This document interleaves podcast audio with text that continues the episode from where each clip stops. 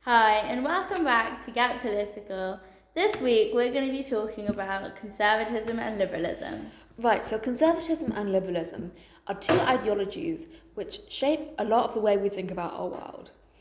Essentially, they're two different ways of looking at the world around us and two different ways of figuring out what policies you need to enable the best possible political situation in the world around us.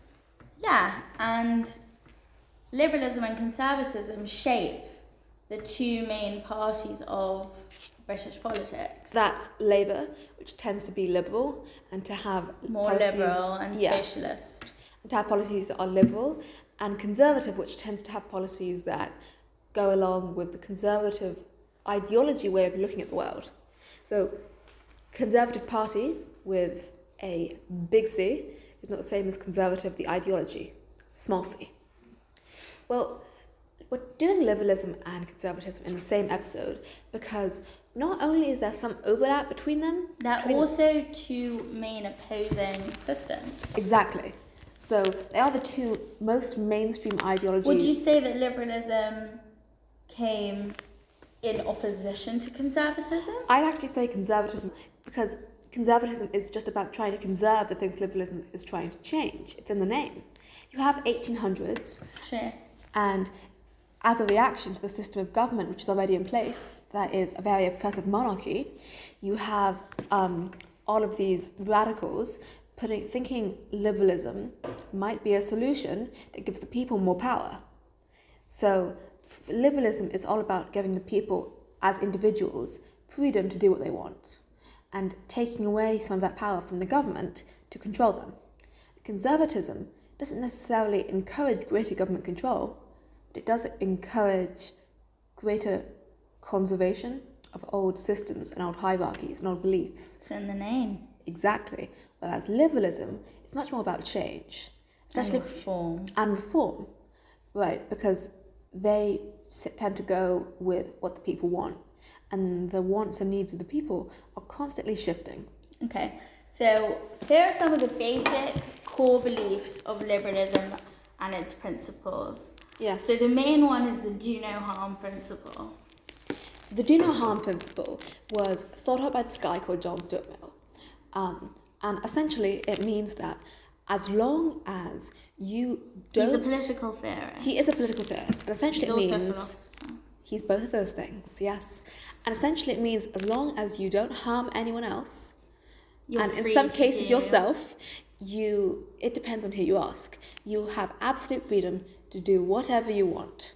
So, a good way of saying this is my freedom extends until my fist hits your face. Another aspect of liberalism is the nature of that freedom. And it's called positive versus negative freedom. Developmental individualism, which is one liberal belief that yes, people are individuals and they have the right to do what benefits them as an individual, but a lot of the time, what benefits them as an individual is the collective. Is doing what's good for the collective. And then I'll add that. Me, what do you get when you combine someone's right to absolute freedom to someone else's right to not be killed by them? Social contract. Yes. Let's talk about the social contract. So the social contract is not a literal contract that your parents sign when you're born, but it basically just states that you will adhere to society's rules in terms of if you do something illegal, you will go to prison. Yeah, think of it as like the helper to the do no harm principle. So something that supports It's the, do no harm principle. it Exactly. and Right, we've already brings es- it into reality. we've established that no one has the right to harm anyone else, uh, but the social contract is all about how do you enforce that.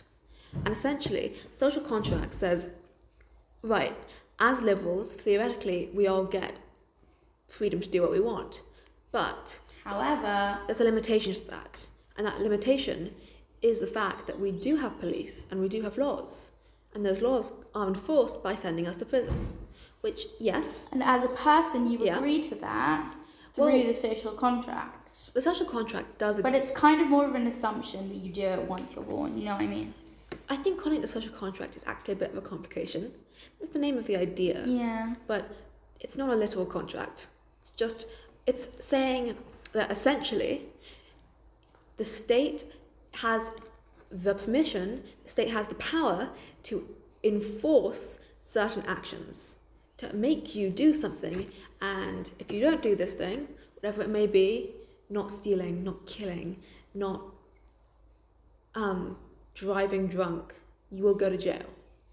And while that does violate your freedoms, that also allows other people To to, be safe. Exactly, to maintain their freedom. And yours at the same time. Right. So that's the exchange, that's the sacrifice in which you give some of your personal freedom away, and in exchange, you get the protection of the state. Um, so we've seen that the basic theory of liberalism, which is that individuals have absolute freedom, gets complicated once you have to bring this into the real world. Another aspect of that is positive and negative freedom. Take us away, Davina. So, posi- so that brings us to positive and negative freedom. essentially positive and negative freedoms is a development of the theory that people should be able to do what they want. So the do no harm principle establishes that people have the right to do what they want as long as it doesn't hurt anyone else. Social contract establishes your right to be protected from violence by the state. But in some ways, there's still a limitation to our freedoms, but not coming from anyone doing So- things to us, coming from within us, coming from So our personal, individual situation. Constraints. No. it's the other way around. Positive freedom. sure. Negative freedom is the traditional type of freedom the freedom to walk down the street and be safe doing it, the freedom to say things that offend the government without being arrested or killed or imprisoned. However, we seem to have negative freedoms. That's not something- we're fighting for anymore. Freedom is. So negative freedoms is external constraints. So let's say it's what people used to fight for back then. So expansion of the franchise, which is giving vote. Women weren't given the vote, and black people weren't given the vote. So that is an external constraint on your freedom. It's not allowing you to go and vote if you want to vote. Exactly. Anything that's a law preventing you from doing things, um, or even the threat of violence preventing you from doing things. If you can't speak out against the government because they'll arrest you or imprison you or kill you, that is a lack of negative freedom. freedom.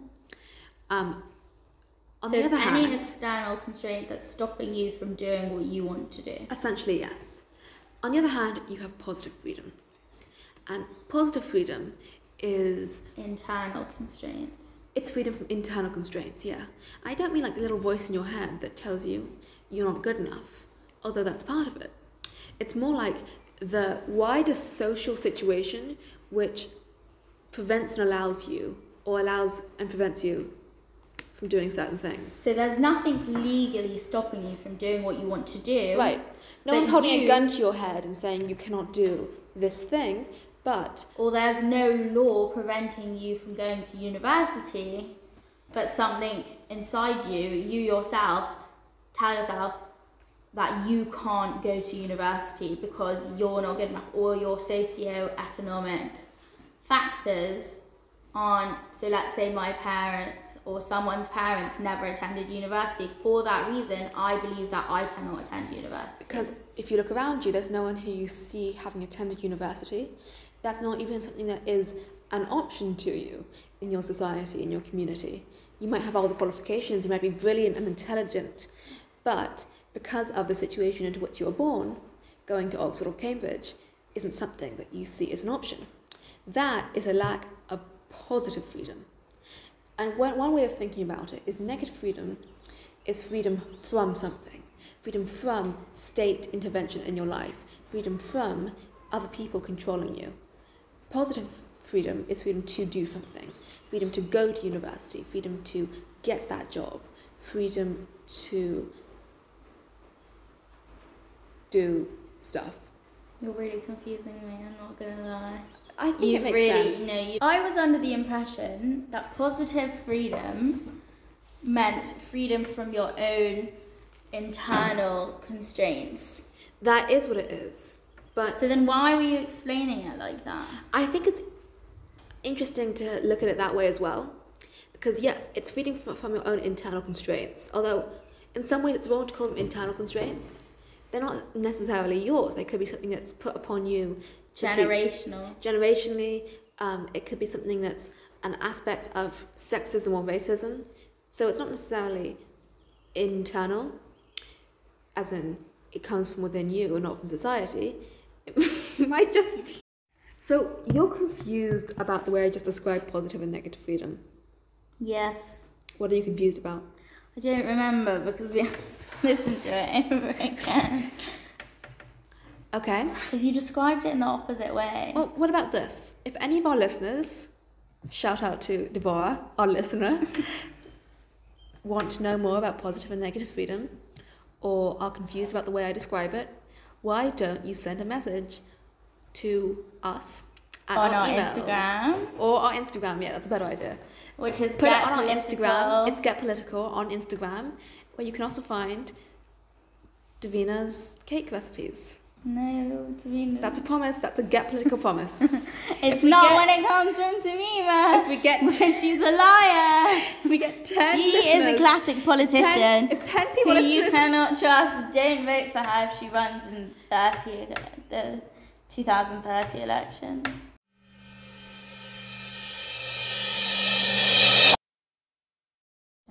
Okay. all right. Conservatism is an ideology that is, in some ways, the opposite of liberalism. Liberalism is based on the belief that humans are innately rational and that they have the right to make their own decisions and the right to be free to act on the decisions that they make. On the other hand, conservatism believes in pragmatism and they also believe that humans are inherently selfish. So pragmatism is one of the key core values of conservatism. So pragmatism rejects theory and ideology in favor of practical experience. It's all about doing the thing that works best. And the conservatives believe that pragmatically, you have to plan for a society in which human beings don't make the right choices most of the time, or all of the time. Conservatives look at me when you're saying it. conservatives base their thought on if it ain't broke, don't fix it. Why try new things? That's another aspect of the conservative belief system, which is um, ritual, tradition, and hierarchy.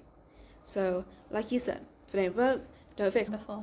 Pragmatism also implies a flexible approach to politics in terms of what's what are the best interests of the people.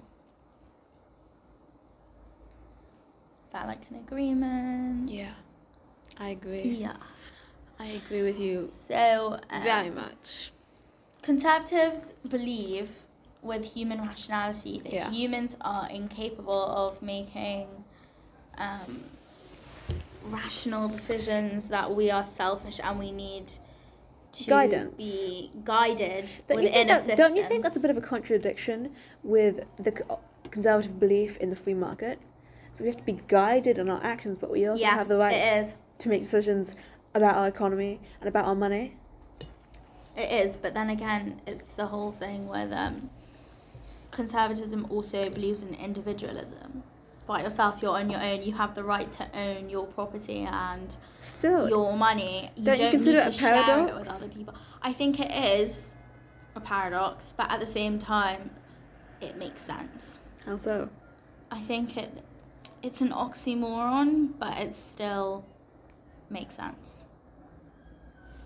Hierarchical individualism, I think traditional individualism. I think Well, I've always understood it as the difference between as having a very distinct dividing line between economy and society. So when you I talk about hierarchy and tradition and having a government that is pragmatic and doing what's best for the people, in their opinion, that would be social, right?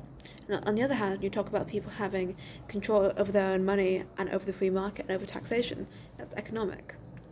And in conservatism, these two different belief strands Yeah. don't quite intersect. But they are both beliefs which tend to be um, specific to conservative parties and to conservative politicians. But. I do think another reason why they believe in the free market, but the fact that um, with social things, they need to, people need to be guided, is because we're individuals, and in some respects, the society society itself is a collective thing. And so that's why I think they draw the line with money. It's your individual. You earn that money. you get to yes, spend it yeah. how you want to. I also Mm, But with society, it's more they want you to conform to traditional stereotypes. I'd also say, I stuff. agree. I'd also say that at least recently, there's been an emergence of a, a new type of conservative who focuses purely on the economic aspect. Like a lot of the time, you have neoliberalism. exactly you have modern conservative parties who do care deeply about deregulating the free market and making sure everyone is able to just you know I think new use neo- capitalism. I do think neoliberalism focuses more on um, economic things than social things. Well, neoliberalism is the name for a very specific type of conservatism, in which it's often referred to as the new right yeah, as well. it's confusing that it's called neoliberalism. Yeah, Why- because why would you name things that? Because I think Call it neo. conservatism. No, No, call it neo. I don't it- think it starts. Needs to start with new. Call it economic conservatism. I know. I think they should have called it. Economo Yeah, but it's called the New Right. So there's New Labour, there's New Right. That's true. Yeah. Well, ideologies are just as changeable as everything else. It's all about context. And as people become less willing to allow the Conservative Party to have influence in their private lives and in how they act in society, they also become, in some ways, more willing to have a deregulation of the free market and a lowering of taxes and less of an obligation to act as a community because caring about others is tiring sometimes. But the reason why conservatives believe in a hierarchical system is because they think without classism and order, there will be destruction and chaos and and chaos. anarchy will reign. Yes, precisely. So what? Another huge um, core belief is human imperfection. I think we discussed this. I think, yes, but Oh, if I had to summarize what the key differences, the essential difference between conservatism and liberalism, obviously you have all the differences in terms of their economic policies, in terms of their social policies, but all of these do essentially stem from a very different belief in the nature of humanity. yeah, Conservatives believe that human beings are inherently imperfect, they're flawed, that given yeah. two options, they're not going to make the right choice. But I also think one of the main differences is I feel like with liberalism, it's saying it's so like Was I? I'm, I'm not gonna keep it. I think with liberalism, Yeah. it's all about letting you make those mistakes Yeah. and being an individual and coming to that, and that's okay. And you're free to do whatever you please unless it harms someone. But I think conservatisms are not conservatisms, conte- conservatives, conservatives, conservatives, Conservatives. conservatives Those who wish to are to more conserve. focused on preventing that human imperfection Right, and that's and preventing that human imperfection and protecting its citizens from making the risks and being harmed by it. And that's why you need those systems of tradition to be in place. Which is why they have a tough stance on Crime. criminal behaviour Yeah. and law and order. Harsh on crime is often Yeah. a big part of the conservative They also policy. believe that humans can't change.